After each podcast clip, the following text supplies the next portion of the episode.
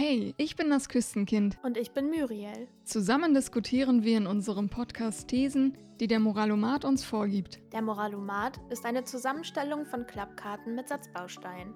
Diese ergeben aneinandergereiht eine zufällige These. Und über diese reden wir dann hier im Moralomat. Gerechtigkeit ist an und für sich jedem selbst überlassen. Klingt interessant. Ich glaube, ich weiß noch gar nicht genau, was, was mir diese, dieser Satz sagen möchte. Ja, das Problem, also das, das Ding ist, theoretisch kann man den Satz einfach so stehen lassen, Ja sagen und sich den nächsten Satz vornehmen. Aber das Ding ist, eigentlich ist es jedem selbst überlassen. Jeder muss ja für sich einen Punkt finden, ähm, ab wann es Dinge wert sind, dass man Gerechtigkeit forciert. Zum Beispiel.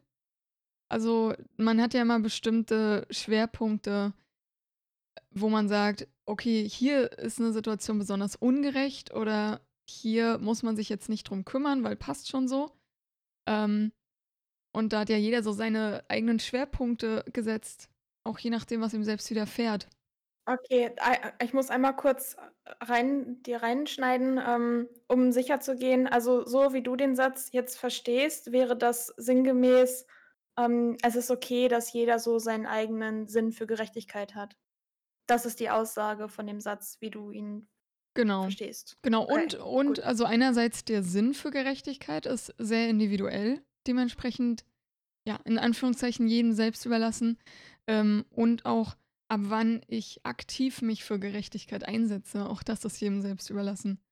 Mhm. Erstmal prinzipiell gesehen. Ähm, aber dann kann man natürlich noch tiefer gehen und sagen, mh, hm, ist das tatsächlich so? Oder gerade wenn, wenn es auch Richtung äh, Gesetze geht, also wenn wir in einem, in einem Staat leben, der bestimmte Gesetze hat, die ja eigentlich dafür sorgen sollen, dass es relativ gerecht zugeht, dann ist es ja schon wiederum nicht mehr jedem selbst überlassen. Bestimmte Dinge sind dann einfach so von oben quasi vorgesehen. Mhm. Also wenn ich zum Beispiel sage, ich finde das super gerecht, dass ich ähm, die Person, die sich eben bei mir in der Mensa in der Warteschlange vorgedrängelt hat, dass ich sie jetzt, dass ich der jetzt die Kehle durchschneide, ich finde das gerecht, dann ist es mir nicht selbst überlassen, weil doch, natürlich. Ich finde ich finde, es ist dir ja trotzdem selbst überlassen. Ich finde, an sich wirst du in deiner Gerecht bist du grundsätzlich in deiner Gerechtigkeit nicht eingesch eingeschränkt, es sei denn also, du musst halt dann bedenken, je nachdem wo du eine Straftat begehst und und welchem Land du angehörst, welche welche Folgen dann auf dich zukommen, wenn du erwischt wirst. Okay, also das heißt, wir Das Saying, also. Heute ist der heute ist so ein trockener Freitag, wo es einmal ganz, ja, ist halt so ganz pragmatisch. ähm, ja, theoretisch schon, aber ist es tatsächlich gerecht, meine eigene, mein eigenes Bedürfnis nach Gerechtigkeit, meinem eigenen Bedürfnis nach Gerechtigkeit nachzugehen, wenn ich andere Menschen in ihrer Existenz damit immens einschränke. Und zwar so weit, als dass ich demjenigen die Existenz nehme. Ich merke, dass ich gerade innerlich äh, ein bisschen auf Krawall gebürstet bin, weil ich denke so, okay, der Stärkere kann halt seinen Gerechtigkeitssinn dann besser durchsetzen. aber das suggeriert, ich, ich finde es spannend, weil ich finde, der Satz suggeriert das aber auch total. Also der Satz drückt okay. einen ah, total, ja. also mhm. das ist gar nicht, das sind ja nicht wir, so sondern der Satz. ja, genau. Also der Satz forciert dieses Denken so ein bisschen oder, oder ja. drückt das einfach aus. Und ähm, ja, wenn man es so super pragmatisch nimmt, dann auf jeden Fall. Dann kann man auf jeden Fall sagen, ja, Gesetz des Stärkeren. Wenn es, es gilt als gerecht, was der Stärkere als gerecht empfindet, weil der setzt das ja dann durch. Ich finde es an sich auch nicht schlimm, dass das Leute einen unterschiedlichen Sinn für Gerechtigkeit haben. Aber was mir irgendwie wichtig ist, ohne einen Lösungsansatz dafür zu haben, was mir wichtig ist, ist, dass jeder Mensch, also ich, ich würde gerne darauf vertrauen können, dass jeder Mensch seinen Sinn für Gerechtigkeit ausgebildet hat, dass der ausgeprägt ist in dem Sinne: „Hey, ich habe mich damit auseinandergesetzt oder mir wurden, ähm, Gedankenanstöße in der Vergangenheit gegeben, vielleicht auch schon, als ich aufgewachsen bin, so, dass mein Sinn für Gerechtigkeit halt mir bewusst ist und ich bewusst diesen auch anwende auf Situationen oder entsprechend handle. Ja. Ja, ist 'ne Wunschvorstellung. Ist 'ne Wunschvorstellung. Aber letzten Endes ist es tatsächlich so, ich ich glaube auch, dass viele, ähm oder wir wachsen ja alle letzten Endes mit bestimmten mit bestimmten Ideen auf, mit bestimmten Vorstellungen auf, wie Gerechtigkeit auszusehen hat, beziehungsweise was gerecht ist und was nicht gerecht ist und werden da von dem Umfeld natürlich auch geprägt, ne? Also, in 'nem anderen Land, in dem es gang und gäbe ist, einem Dieb die Hand abzuschlagen komme ich vielleicht gar nicht auf die Idee, dass das vielleicht sogar krass und ungerecht sein könnte, ähm, wenn ich nicht den Austausch habe mit anderen, beispielsweise Kulturkreisen, ähm, oder anderen oder Personen, die das einfach anders sehen. Äh, also das das finde ich eigentlich ganz spannend. Man man wird einerseits sehr geprägt. Ich frage mich aber manchmal frage ich mich, ob dieser Gerechtigkeitssinn wirklich total krass von außen einfach geprägt wird. Das, was ich mitbekomme, ist das, was ich empfinde. Oder ob man nicht selbst irgendwann in einem Land, in dem jemandem die Hand abgeschlagen wird, wenn er klaut, auf die Idee komme vielleicht darüber nachzudenken, ob das gerecht ist oder ob es nicht gerechter wäre zum Beispiel nachzuforschen, warum derjenige jetzt geklaut hat und dann zu sehen, dass dem vielleicht 'ne Situation voranging, die es unausweichbar gemacht hat oder was auch immer. Also, die Umstände dieses dieser Aktion.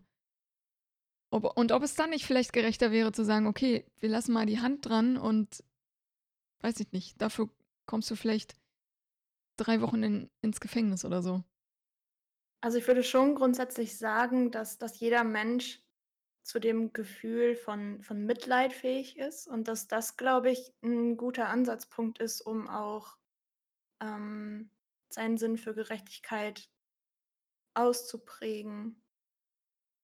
Also, Ich glau glaube, viel viel startet bei Mitleid und und das ist ja dann unabhängig von dem das das ist ja ein ei ein Gefühl, ein ein innerer Zustand: „Hey, ich empfinde Mitleid“, und dann kann ich ja, egal in welchem Kulturraum ich mich bewege, dieses Gefühl auch empfinden.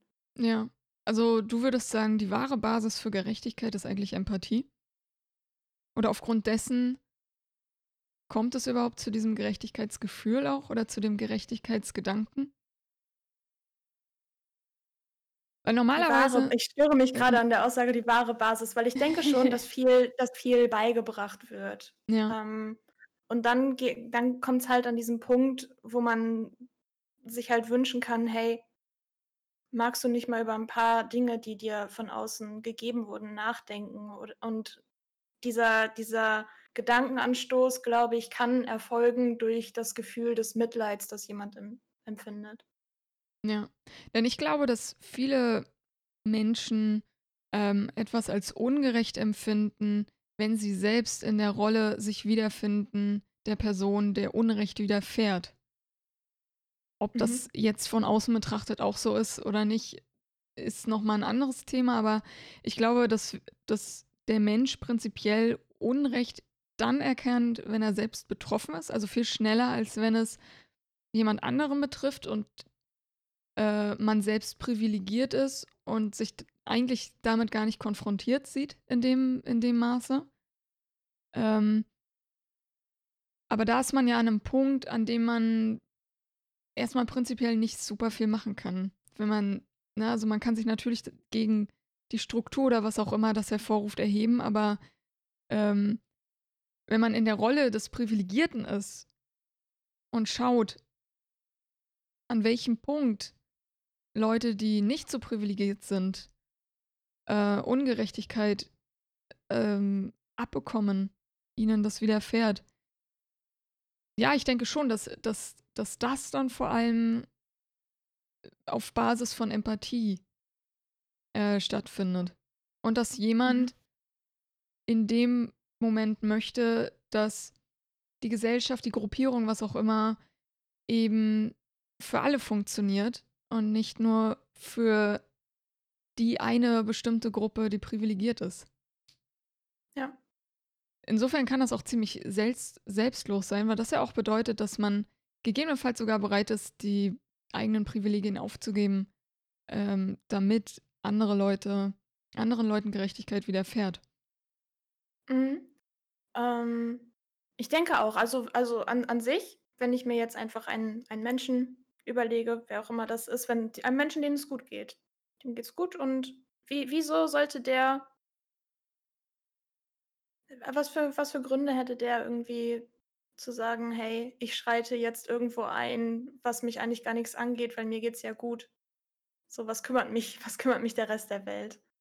Ja, Ähm, sehe ich total ein. Ich finde vor allem, vor allem so in der Zeit, in der wir leben, ähm, wird es tatsächlich schnell durchs Internet unbequem. Und, und wenn nicht unbequem, dann zumindest auf Missstände aufmerksam gemacht, auf die man so nicht aufmerksam geworden ist. Ich weiß nicht, ob es dir ähnlich ergeht, aber zumindest auf Themen werde ich durchs Internet aufmerksam, über Social Media. ja. Muss ich auch ganz ehrlich sagen, ähm, viele kritisieren ja gerade Social Media und das In- Internet im Allgemeinen dafür, dass sich viele Dinge sehr schnell hochkochen, dass sich radikale Gruppen zusammenfinden und kommunizieren, die das Ganze vor, weiß ich nicht, 50 Jahren in der Art und Weise noch gar nicht machen konnten.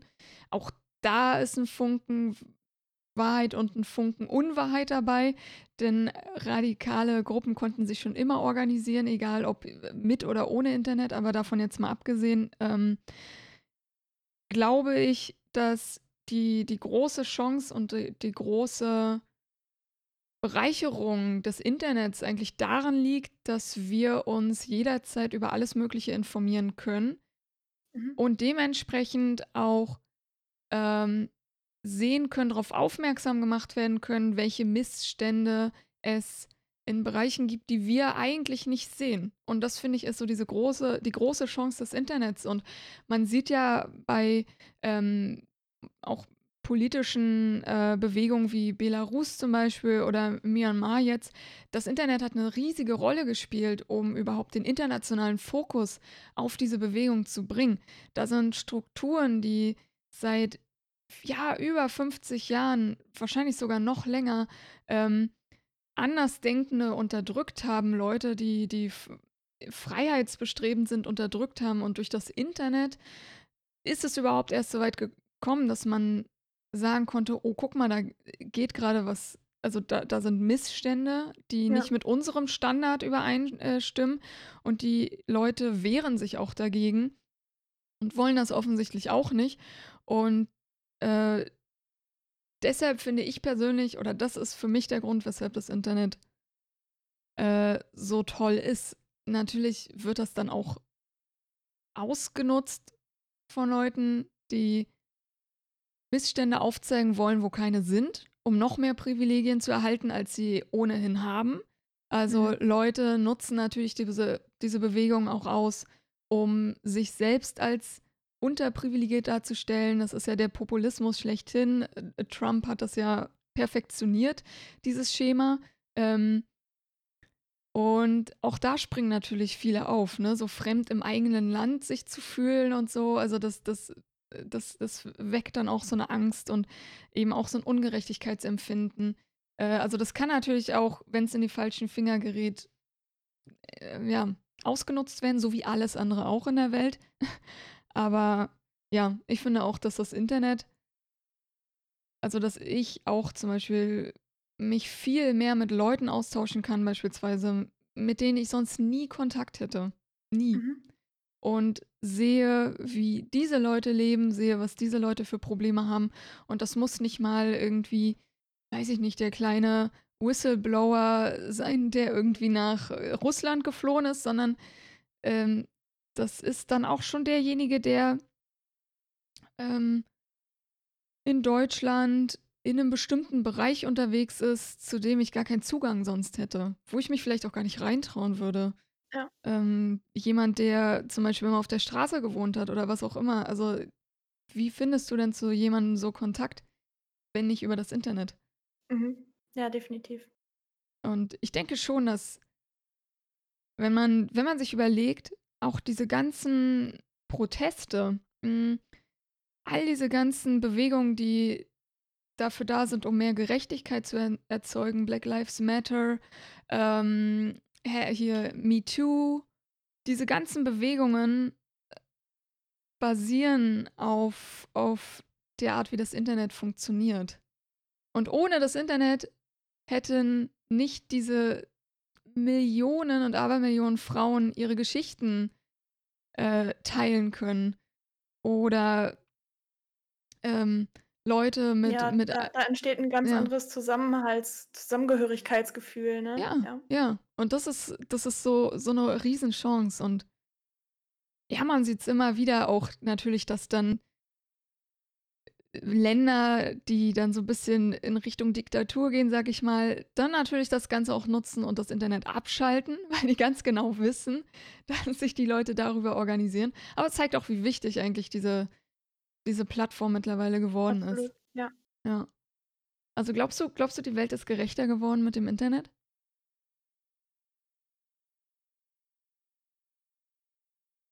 Das ist 'ne fiese Frage. Ich würde sagen, dass ähm, ich würde sagen, dass durch das Internet die Chance höher geworden ist, dass mehr Leute sich mit mehr Themen, auf die sie sonst nicht aufmerksam geworden wären, auseinandersetzen können. Und der Rest ist halt jedem selbst überlassen. Ja. Ich meine, egal ob Internet oder nicht, wenn jemand 'ne Scheuklappe tragen will, dann trägt er die. Ja. Und natürlich hat derjenige im Internet auch die Möglichkeit, ähm, Leute zu finden, die diese Scheuklappe auch tragen, die wirklich auch vielleicht komplett gegen diese Bewegung sind und, äh, sich mit denen auch zu organisieren. Aber man muss ganz ehrlich sagen, das ist dann auch deren gutes Recht. Also, warum sollen nur die Leute das Recht haben, sich zu verbinden einfacher zu verbinden, die für in Anführungszeichen die gute Sache einstehen oder die, die sie als gute Sache definieren und die Leute, die dagegen sind, sollen das nicht. Ähm, Mhm.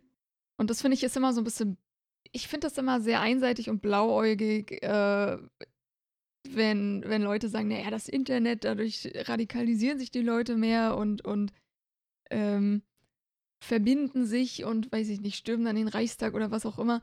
Aber ne, also dasselbe passiert ja auch und bei bei Gruppierungen, die für eine gute Sache einstehen, wie eben MeToo beispielsweise. Mhm. Ähm Absolut.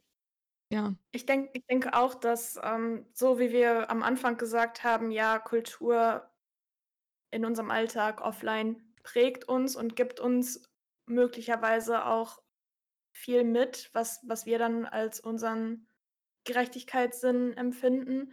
Genauso gibt es ja 'ne Kultur oder Kulturen im Internet, in die man reingerät. Und genauso wie offline ist dann halt die Frage: „Wie setze ich mich damit auseinander? Setze ich mich damit kritisch auseinander?“ Es ist natürlich super sinnvoll, wenn man mit was konfrontiert wird, dass man nicht vielleicht den Austragungsort Twitter sucht oder so, um sich 'nen Thema anzueignen, sondern vielleicht das einfach nur als Punkt nimmt, so: „Hey, da gibt es 'n Thema.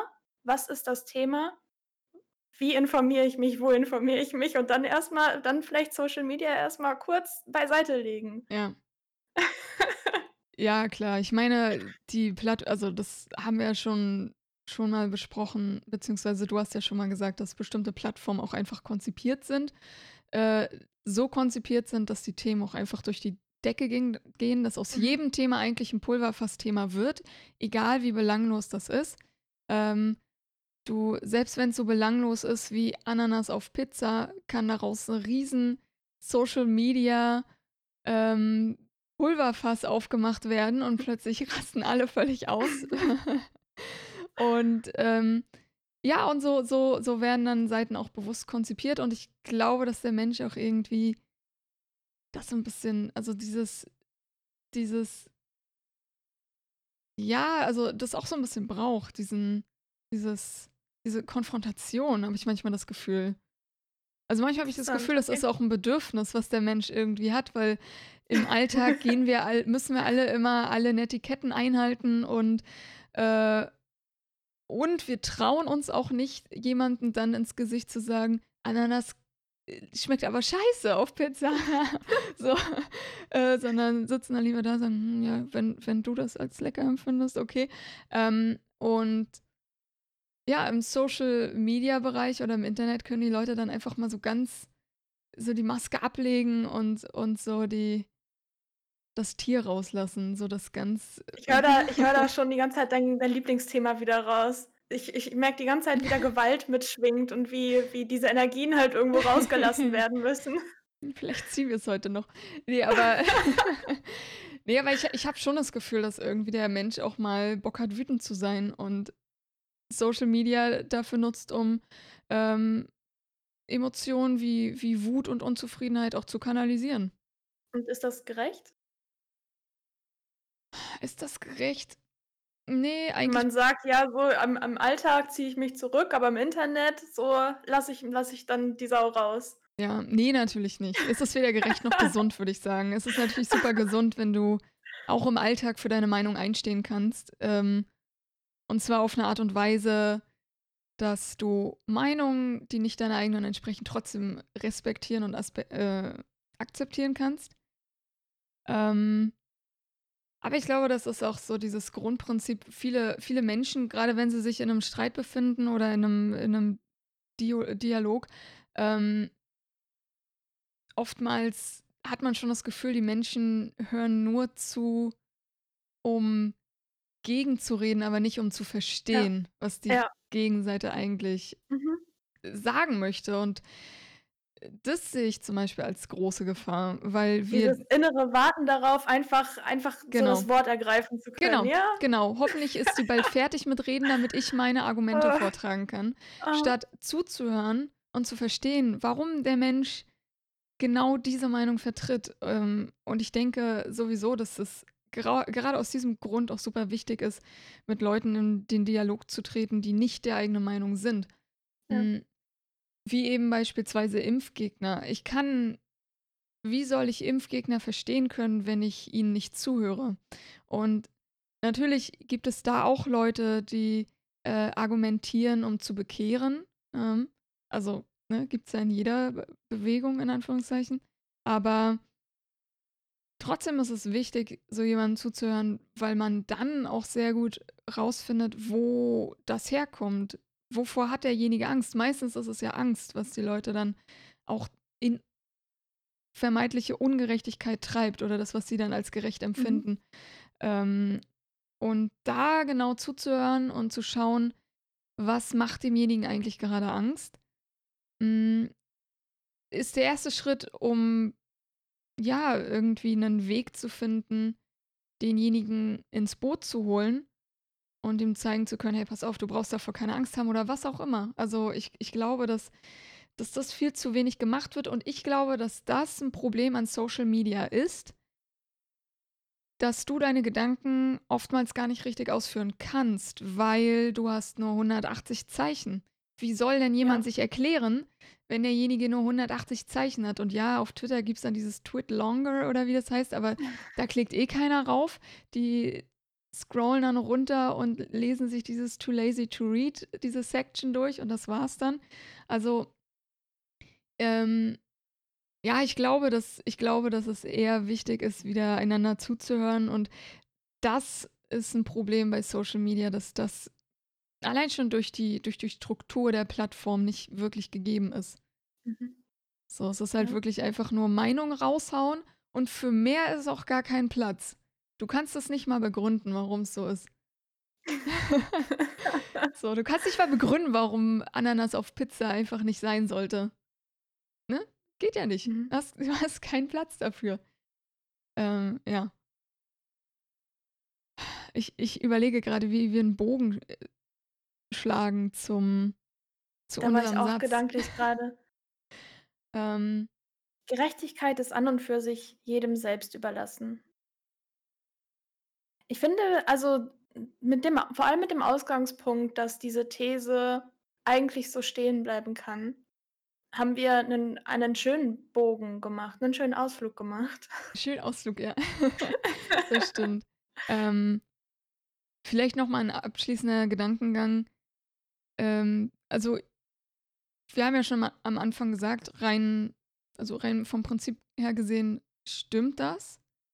Ähm theoretisch kann man aber sogar noch den Gedanken oder das Wort Verantwortung mit ins Spiel bringen.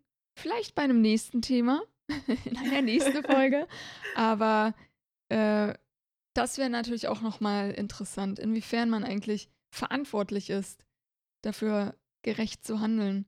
Was wir am Anfang schon mal angeschnitten haben, Mhm. ähm, ist ein bestimmtes Privileg eigentlich äh, bedeutet das, dass man verantwortlich ist dafür, dass auch anderen Gerechtigkeit widerfährt und so weiter und so fort. Also, das sind so noch abschließende Gedankenblasen, die mir dazu einfallen. Ja. Genau, aber reden wir beim nächsten Mal drüber. Yay. Yay.